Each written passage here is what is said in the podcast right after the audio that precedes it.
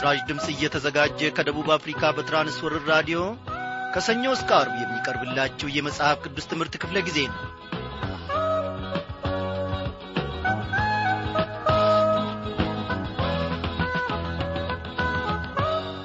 በድንቅ አጠራሩ በልጁ በጌታ በኢየሱስ ክርስቶስ ሞትና ትንሣኤ እኔንና እናንተን ወደ ራሱ የሳበንና የጠራን እግዚአብሔር አምላካችን ለዘላለም የተመሰገነ ይሁን።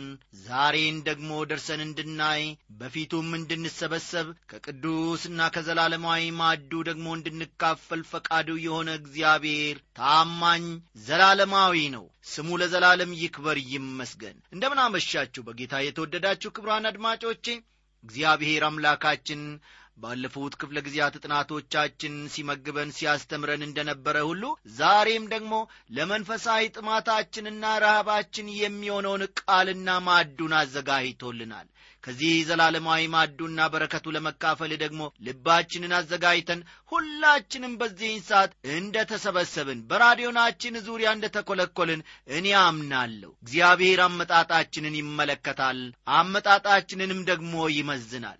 የልብ ጥማታችንን እነሆ ራባችንንም ደግሞ እግዚአብሔር አምላካችን በዚህ ሰዓት ይመለከተናል። እግዚአብሔር ታዲያ እንደ መሻታችን መጠን ሳያዳላ ለሁሉም ያካፍላል ስሙ እጅግ እጅግ ለዘላለም የተመሰገነ ይሁን። እግዚአብሔርን በሠራው ሥራ ተሳሳትክ። እዚህ ጋር ብታሻሽል ኖሮ እንዴት ቆንጆ ይሆን ነበረ። እዚህ ጋር ደግሞ ብታስረዝመው በዚህ በግራገኙ ደግሞ እንዲያው ፈጽሞ ብታስረዝመው ኖሮማ እንዲያው ቆንጆ ይሆን ነበር ብሎ የሚመክረው ማንም የለም። እግዚአብሔር ሙሉእ ነው እግዚአብሔር ትክክል ነው። ኦ አቤት! የእግዚአብሔር አሰራሩ እንዴት ታላቅ ነው! አቤት! የእግዚአብሔር የእግዚአብሔር እግዚአብሔር አሰራሩ እሱም ነው አይሳሳት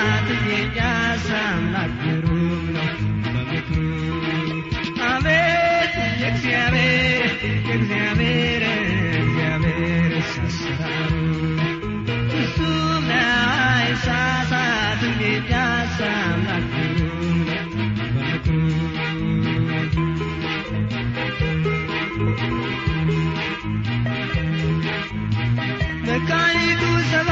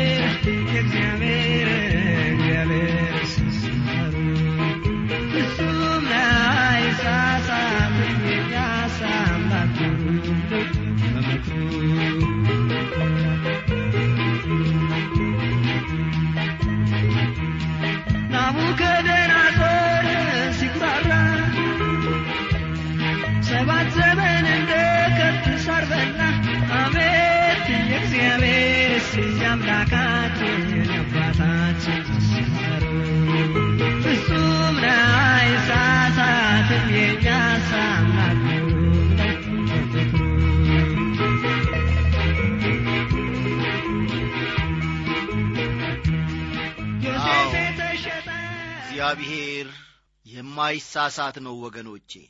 አገኘው በዚህ ዝማሬ ስላገለገለን እግዚአብሔር ይባርከው እያልን ጌታችንን አንድ ላይ ሆነን እናመሰግናለን።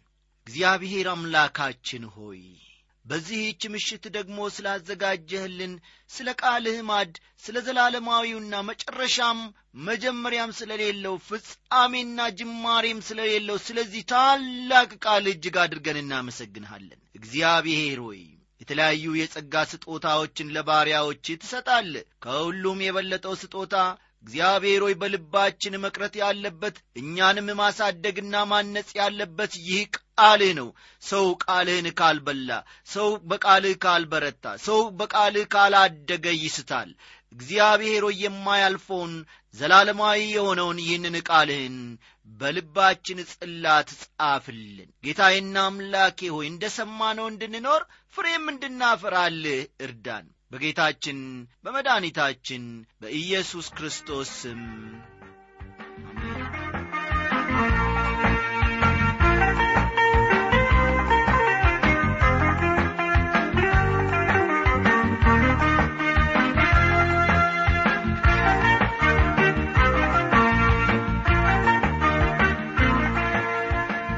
አድማጮች ባለፈው ምሽት ክፍለ ጊዜ ጥናታችን የኦሪት ዘፍጥረት ምዕራፍ 23ን ትምህርት ጨርሰን ወደ ምዕራፍ 24 መሸጋገራችን የሚታወስ ነው። ከምዕራፍ 24 እስከ ምዕራፍ 26 ያሉት ስለ ተወደደው ልጅ ስለ ይስሐቅ እንደሚናገሩ በይስሐቅ ሕይወት ውስጥ ሦስት ታላላቅ ታሪኮች መጠቃለላቸውን ሁለቱን ማለትም መወለዱንና በአብርሃም ለመሥዋዕት መቅረቡን በጥናታችን እንደ ተመለከትንና ሦስተኛው ታሪኩ ደግሞ ሙሽራን ወይም ሚስትን ስለ ማግኘቱ የሚያወሳው ክፍል መሆኑን ተመልክተናል። እንደዚሁም ሁሉ ሰው በሕይወቱ ሦስት ታላላቅ ምዕራፎችን እንደሚያልፍ እነርሱም ልደት ጋብቻና ሞት መሆናቸውንም ከተመለከትን በኋላ አብርሃም ለልጁ ለይስሐቅ ሚስት የምትሆነውን እንዲፈልግለት የታመነውን ባሪያውን በመሰጶጣሚያ አካባቢ ወደሚገኘው አገር ወደ ካራን መላኩን ባሪያውም ርብቃን በማግኘቱ በተልእኮ ውጤታማ መሆኑን እንደምንመለከት ጠቃቅሰን ነበረ። ዛሬም ባለፈው ክፍለ ጊዜ ጥናታችን ካቆምንበት እንጀምራለንና መጽሐፍ ቅዱሶቻችሁን ገለጥ ገለጥ አድርጋችሁ ኦሪት ዘፍጥረት ምዕራፍ 24ን አውጡ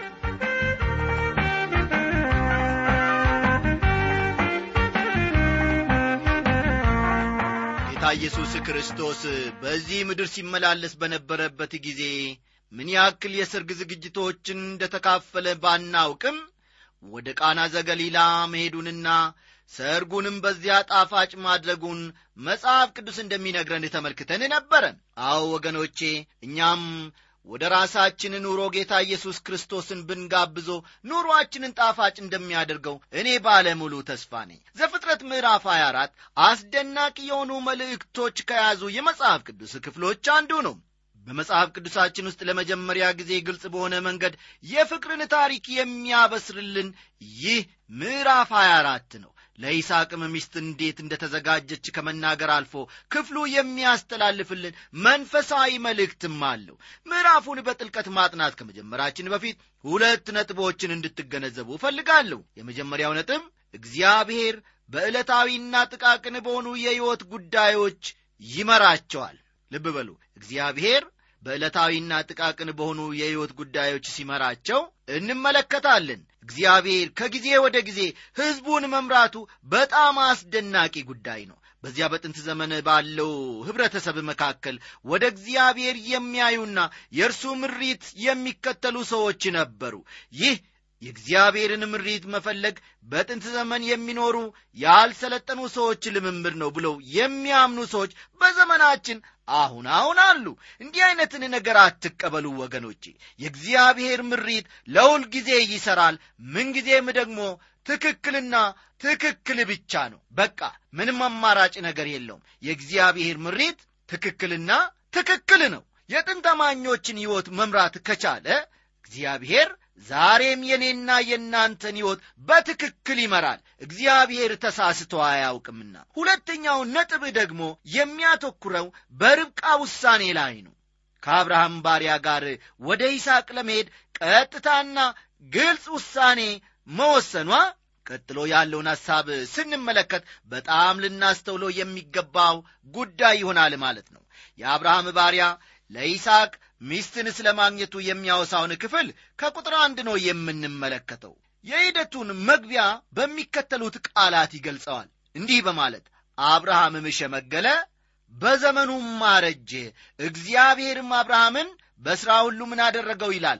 ባረከው ይላል። አብርሃም አሁን አርጅቶ እንመለከተዋለን በዕድሜም በጣም ገፍቷል። እግዚአብሔርም በነገር ሁሉ ባርኮታል። አሁን የጎደለው ነገር ቢኖር ለልጁ ሚስት ማግኘት ነው። ነገር ግን እርሱ ከሚኖርበት ከከነአን ለልጁ ሚስት አልፈለገም። ምክንያቱም ከናናውያን ወገኖቹ አልነበሩምና። ስለዚህ ለይስሐቅ ሚስት ለማግኘት ባሪያውን ወደ ራሱ ሕዝብ ወደ ካራን ላከ። ቁጥር ሁለትን ተመልከቱ።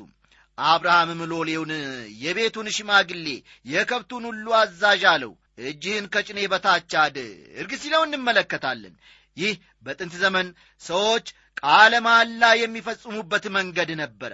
በዛሬው ዘመን በአንዳንድ ስፍራ እንደሚደረገው ግራ እጃቸውን በመጽሐፍ ቅዱስ ላይ ጭነው ቀኝ እጃቸውን ወደ ላይ አንስተው ቃለ መሐላ አይፈጽሙም ነበረ። በእርግጥ መጽሐፍ ቅዱስ ሆነ ሌላ ዐይነት መጽሐፍም አልነበራቸውም። በዚሁ አጋጣሚ አንድ ነገር እንድትረዱ እፈልጋለሁ ወገኖቼ በመጽሐፍ ቅዱስ ላይ እጅን ጭኖ ቃለ ማላ በመፈጸሙ አንድ ሰው የተናገረውና የሚኖርበት ኑሮ እውነተኛ ነው ማለት አይቻልም። መዋሸት ከፈለገ በመጽሐፍ ቅዱስ ላይ እጅ ጭኖ ቃለ ማላ ቢፈጽምም እንኳን ሊዋሽና የውሸት ኑሮ መኖር ይችላል። ስለዚህ በመጽሐፍ ቅዱስ ላይ እጅ ሳይጭኑ እውነት መናገርና የእውነት ኑሮ መኖር ይቻላል። እስቲ ይህንን እዚህ ላይ እናቁምና ወደ አብርሃምና ወደ ባሪያው ታሪክ እንመለስ። በጥንት ዘመን እንደሚደረገው የቃለ መሐላ ሥርዓት መሠረት ይህ ባሪያ እጁን ከአብርሃም ጭን በታች አድርጎ አብርሃም የሚለውን ለማድረግ ቃል ገባ። ይህ ባሪያ በዘፍጥረት ምዕራፍ 15 ከቁጥር ሁለት እስከ ሦስት የተጠቀሰው ኤሌዘር ሳይሆን አይቀርም። ቁጥር ሦስት እንዲህ ይላል እኔም አብሬ ከምኖራቸው ከከነአን ሴቶች ልጆች ለልጄ ሚስት እንድትወስድለት በሰማይና በምድር አምላክ በእግዚአብሔር አምልሃለሁ ይላል። ክርስቲያን ወዳጄ ሆይ ለጋብቻ የደረሰ ወይም የደረሰች ወጣት ወንድ ወይም ሴት ልጅ በቤት ቢኖር ከናናውያንን እንዳያገቡ አጥብቀ መጸለያ አለብህ። ይህም ማለት ሴት ልጅ ክርስቲያን ብትሆን ወንድ ልጅህም እግዚአብሔርን የሚያውቅና የሚያገለግል ቢሆን አው ከዓለማውያን ጋር እንዳይጋቡ አጥብቀ መጸለያ አለብህ እግዚአብሔርን ከማያውቁ እግዚአብሔርን ከማይፈሩ ሰዎች ጋር ልጆቻችሁ እንዳይጋቡ አጥብቃችሁ መጸለይና መምከር መቻል አለባችሁ።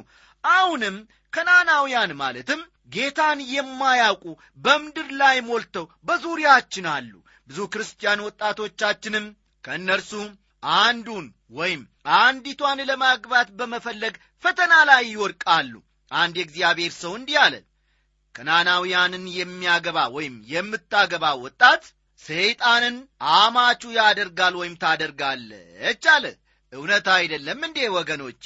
አዎ ዓለማዊውን የሚያገባ ወጣት አማቹ ምን ይሆናል ማለት ነው? ሰይጣን ይሆናል ማለት ነው።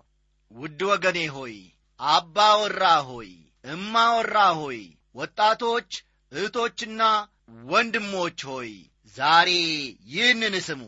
ከናናውያንን በቤታችሁ ካስገባችሁ ሁልጊዜ ስታኩና ስትቸገሩ ትኖራላችሁ። እግዚአብሔር ከዚህ ዐይነት መንገድ ሁላችንንም ይጠብቅ አብርሃምም እንዲህ በማለት ንግግሩን ይቀጥላል።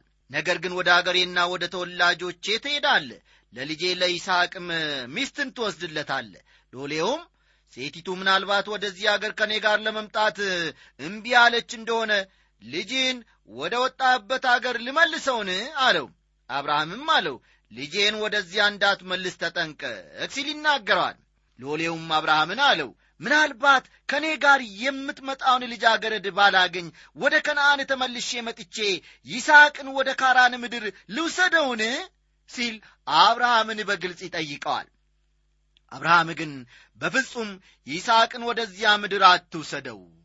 በየትኛውም ዐይነት ሁኔታ ቢሆን ይስሐቅ ወደዚያ ማለትም ወደ ካራን መመለስ የለበትም። እኛ እንድንኖር እግዚአብሔር የሚፈልግበት ቦታ ይህ ነው አለው። ይህ እንድናስታውሰው የሚገባን እንድናስተውለውም የሚገባን ጠቃሚ ትምህርት ነው ወዳጆቼ። ከዚያም ቁጥር ሰባት ላይ እንዲህ ሲል ይቀጥላል ከአባቴ ቤት ከተወለድኩባትም ምድር ያወጣኝ። ይህችንም ምድር እሰጣለሁ ብሎ የነገረኝና የማለልኝ የሰማይ አምላክ እግዚአብሔር እርሱ መልአኩን በፊት ይሰዳል። ከዚያም ለልጄ ሚስትን ትወስዳለ ይለዋል። አብርሃም በእውነት የእምነት ሰው ነው። ይህንን ደግሞ ደጋግሞ ይገልጸዋል። ለሎሌውም እንዲህ ይለዋል እግዚአብሔርም ቃል በገባልኝ መሠረት እንደሚመራ እወቅ አብርሃም በጨለማ የሚጓዝ ሰው አይደለም። እምነት በድፍን ወይም በጨለማ መዝለላ አይደለም። በእግዚአብሔር ቃል ላይ መመስረት አለበት። ብዙ ሰዎች በእግዚአብሔር እናምናለን ይላሉ። አዎ በዙሪያችን ያሉትን አሕዛቦችንም ብትጠይቁ እኛም እኮ በእግዚአብሔር እናምናለን። የእናንተ እምነት ከእኛ እምነት በምን ይለያል? እናንተ ጴንጤዎች ይሉናል። በእግዚአብሔር አዎ ወገኖቼ ማመናቸው መልካም ነው። ነገር ግን ጉዞአቸውንና ድርጊታቸውን በጭፍን ያደርጉታል። በተስፋም ላይ የተመሠረተ እምነት ይጎላቸዋል። አብርሃም ለሚለው ነገር እርግጠኛ ነበረ።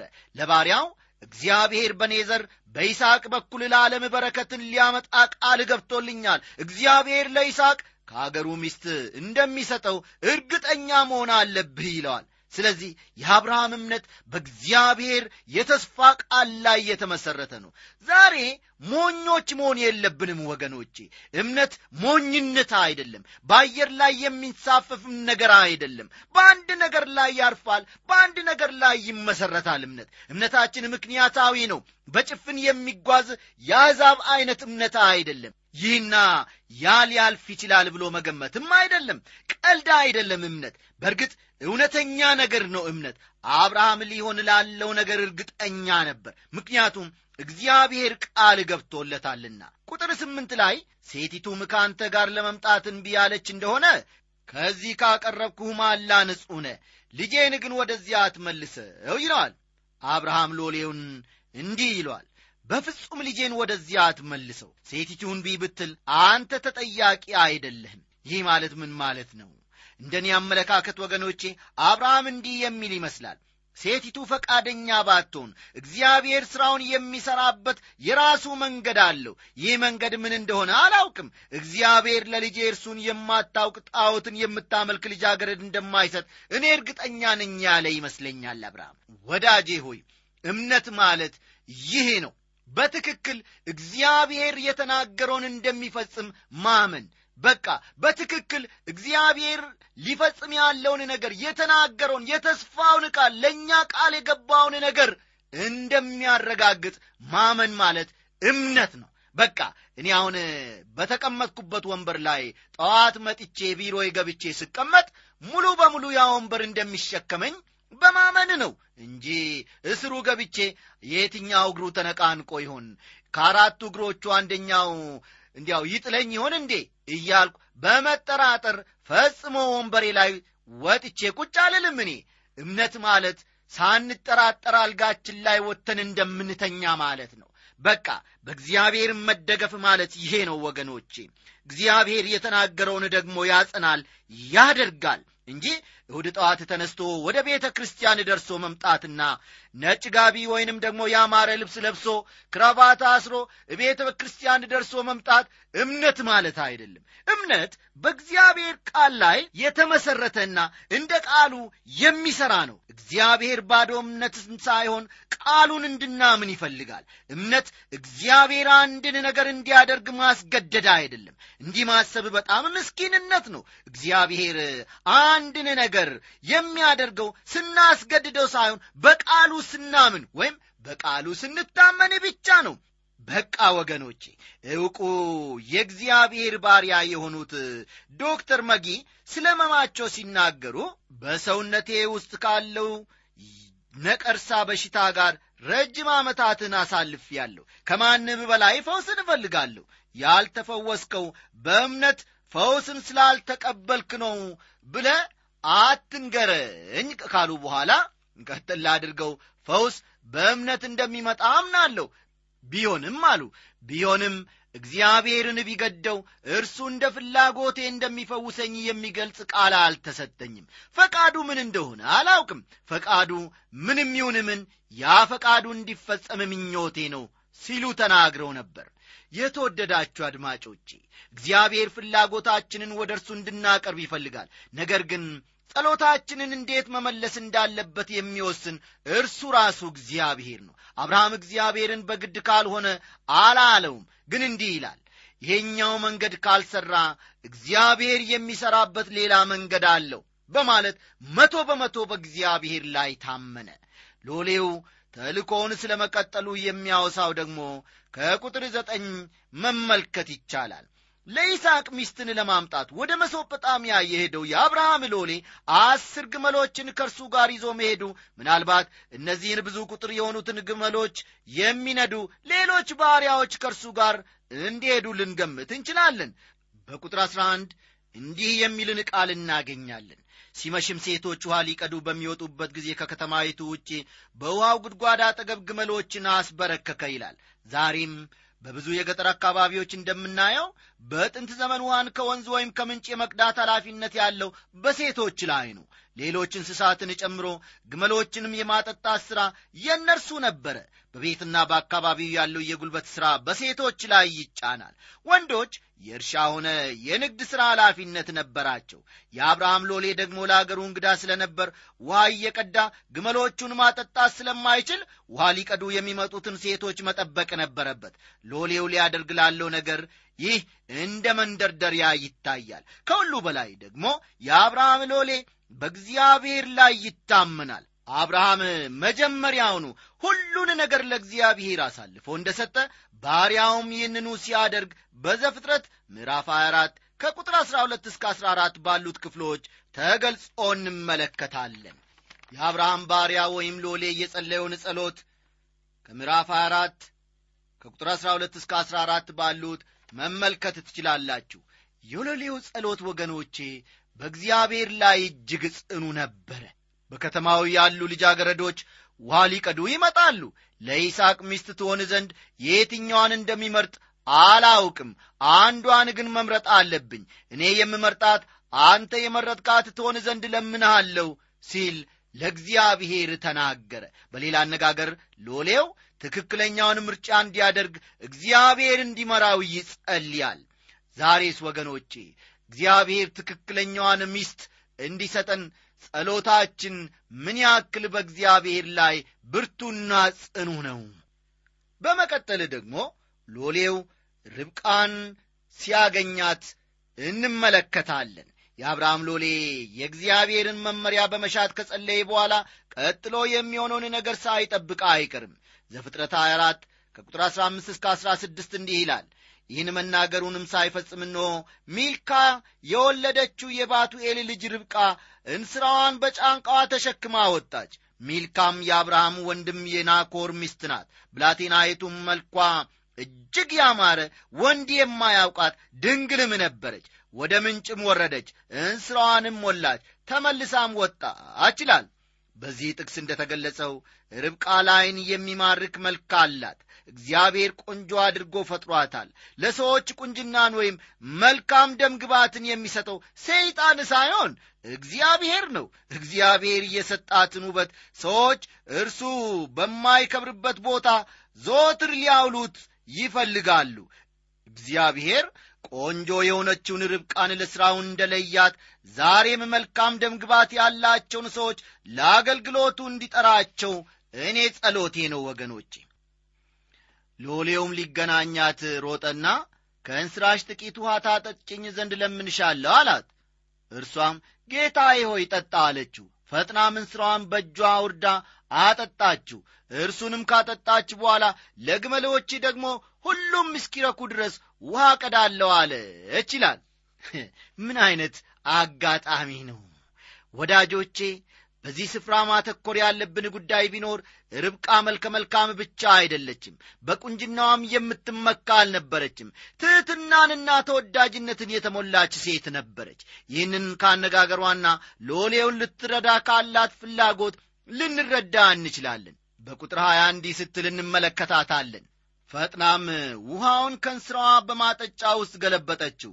ደግሞ ልትቀዳ ወደ ጉድጓዱ ሮጠች። ለግመሎቹም ሁሉ ውሃ ቀዳች ይላል። ግመሎቹ በቁጥር አስር የሚያክሉ እንደሆነ ማሰብ አለብን። እነዚህን ሁሉ ግመሎች ለማጠጣት ምን ያህል ጊዜ እንደወሰደባት አላውቅም። ነገር ግን ረጅም ጊዜ እንደወሰደባትና ሥራውም አድካሚ እንደነበር መገመት አያዳግትም። ቁጥር 21 ሰውየውም ትክ ብሎ ይመለከታት ነበር።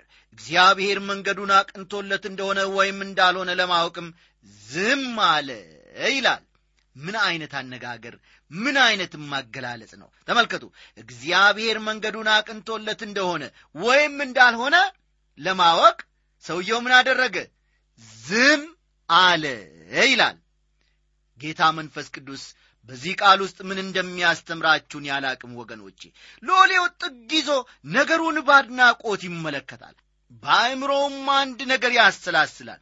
በጸሎቱ መሠረት የእግዚአብሔር ምሪት በዚህ በርብቃ እንቅስቃሴ ውስጥ እንዳለ ወይም እንደሌለ ያውጠነጥናል በእርግጥ እግዚአብሔር እንደሚመራው ያምናል። ከቁጥር 22 እስከ አራት ያለውን ተመልከቱ። ግመሎቹን ከጠጡ በኋላ እንዲህ አለ ሰውየው ግማሽ ሰቅል የሚመዝን የወርቅ ቀለበት ለእጆቿም አስር ሰቅል የሚመዝን ጥንድ የወርቅ አምባር አወጣ። እንዲህም አላት አንቺ የማን ልጅ ነሽ? እስኪ ንገሪኝ በአባትሽ ቤት የምናድርበት ስፍራ ይገኛልን? አለችውም እኔ ሚልካ ለናኮር የወለደችው የባቱኤል ልጅ ነኝ ስትል ትመልስለታለች። ናኮር የአብርሃም ወንድምህ ነበር እግዚአብሔር እንዴት አድርጎ ሎሌውን እየመራ እንዳለ ተመልከቱ ወገኖቼ። ርብቃ ንግግሯን በመቀጠል እንዲህ አለች። በእኛ ዘንድ ገለባና ገፈራ የሚበቃ ያክል አለ ለማደሪያም ደግሞ ስፍራ አለን። ሰውየውም አጎነበሰ ለእግዚአብሔርም ሰገደ ይላል።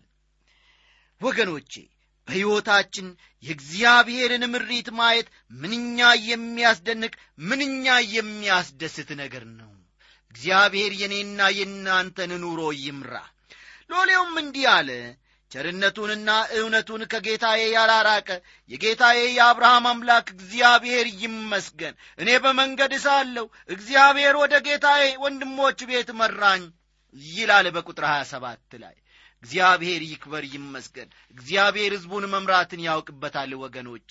እኔና እናንተንም እንዲሁ ይመራናል። ስሙ ለዘላለም እየተመሰገነ ይሁን ወዳጆቼ እስቲ ወደ እግዚአብሔር ቀና ብለን እንመልከት በልባችን።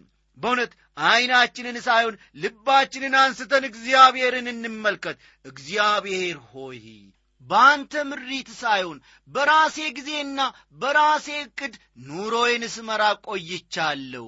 አሁን ደግሞ በአንተ እንድደገፍ እግዚአብሔር ሆይ አንተ ምራኝ ማለትን እንምረት አዎ እግዚአብሔር ደግሞ ያን ጊዜ ሥራችንን ይሠራልናል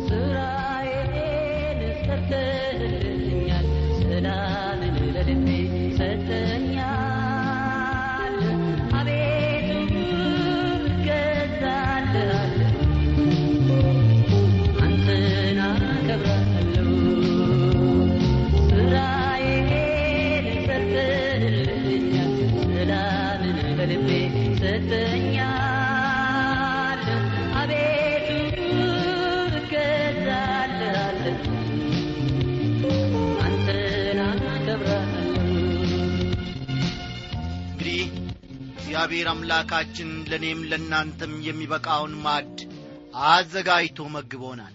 ነገም እንደዚሁ እንደሚመግበን ደግሞ ተስፋ እናደርገዋለን እንታመነዋለን። የዛሬው ዝግጅታችን እዚህ ላይ አበቃ። ደህና አደሩ። ጉልበቴ ብርታትን አገኘው በአንተ ተተክኜ ምድረ በዳዬንም ለመለምከው አፌን በዝማሬ በቃል ሞላሁ ስራዬን ሰርተህልኛል ሰላምን ለልቤ ሰጥተኛል። አቤቱ እገዛልሃለሁ አንተን ስራዬን ሰርተህልኛል ሰላምን